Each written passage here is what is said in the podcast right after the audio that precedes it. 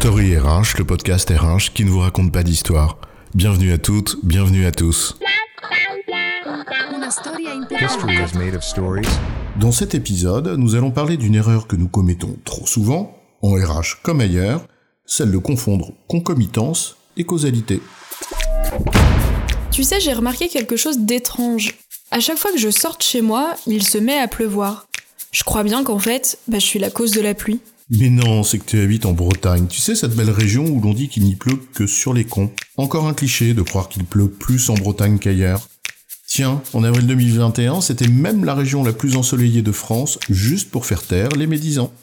Entre clichés, raccourcis intellectuels et raisonnements à l'emporte-pièce, on n'est pas sorti de l'auberge ni des ronces. Alors, en RH comme ailleurs, attention aux raccourcis. C'est quoi l'histoire? L'existence d'une relation mathématique entre deux séries de données n'est en aucun cas la preuve de l'existence d'une relation de cause à effet. On le sait.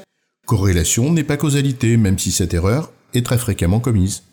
Et dans le domaine des relations humaines, ce type de raccourci intellectuel, erroné, existe aussi. Émile Durkheim affirmait dans Les règles de la méthode sociologique que, je cite, Nous n'avons qu'un moyen de démontrer qu'un phénomène est cause d'un autre.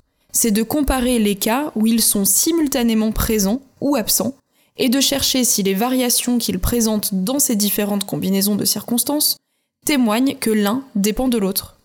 Pour qu'il y ait une relation de cause à effet, il faut bien que la cause précède l'effet, non?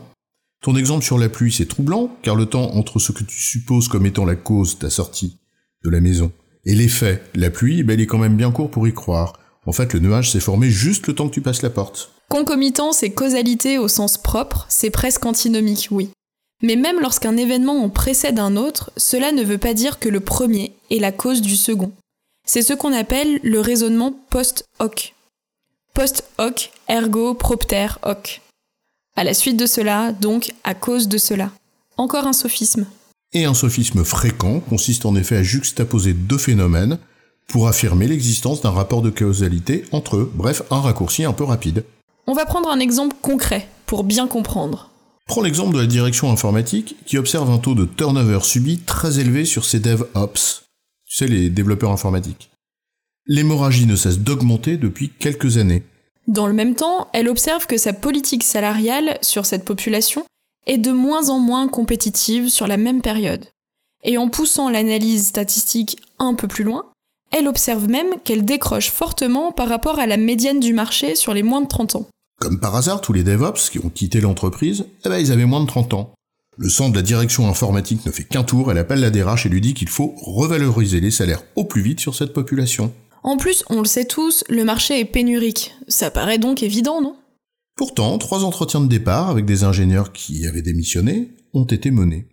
Et quand on y fait un petit peu plus attention, vous pouvez y trouver la mention d'un management, je cite, autoritaire et déficient. La DRH reprit alors une enquête de management interne, réalisée tous les ans et exploitée de façon collective et anonyme. Une analyse plus fine de ces résultats, à l'aide de tri croisés sur la population des DevOps, comme tu dis, conforta l'hypothèse, sans pour autant infirmer, celle des salaires.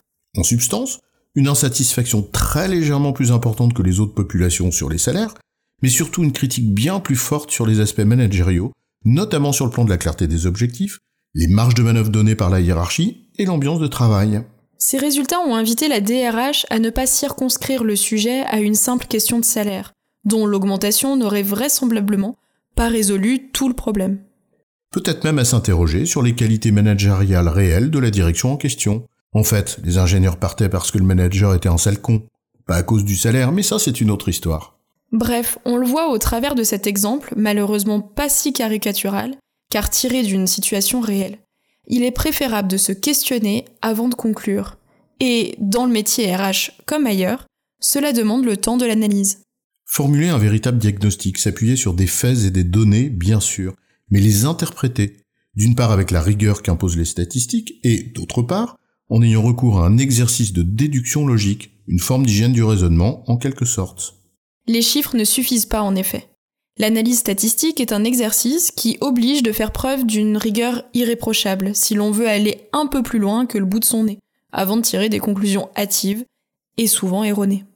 Ne serait-ce que parce qu'en la matière, comme en d'autres, Il existe de bien nombreux biais, ceux qui sont liés à l'analyse statistique en tant que telle, comme les biais de sélection, de catégorisation ou de confirmation, mais aussi tous les biais cognitifs qui altèrent nos jugements et par voie de conséquence nos décisions. Alors évitons les raccourcis et faisons l'effort de réfléchir, à commencer lorsque nous portons des jugements hâtifs sur les gens. Non, Patrick, ce n'est pas parce que tu as une poignée de main molle que tu es un mou qui ne s'est pas décidé. Comment ça, j'ai pas une poignée de main molle du tout, mais... Mais t'as raison. Quelqu'un qui a une poignée de main molle, ça veut simplement dire qu'il a une poignée de main molle. En résumé, nos jugements et décisions sont truffés de biais et de raccourcis erronés, comme par exemple celui de croire que la concomitance entre deux phénomènes témoigne d'un rapport de causalité entre eux. Il convient donc d'analyser les faits avec rigueur et d'en tirer des enseignements en veillant à l'hygiène de nos raisonnements. J'ai bon, chef? Oui, tu as bon, mais on va pas en faire toute une histoire. Story RH, le podcast RH qui ne vous raconte pas d'histoire. Retrouvez tous les épisodes sur storyrh.fr.